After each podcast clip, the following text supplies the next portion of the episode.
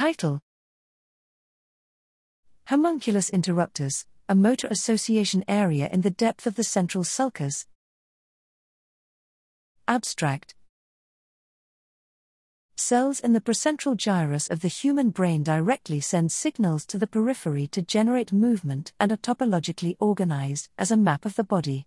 We find that movement induced electrophysiological changes from implanted depth electrodes extend this map three dimensionally throughout the volume of the gyrus.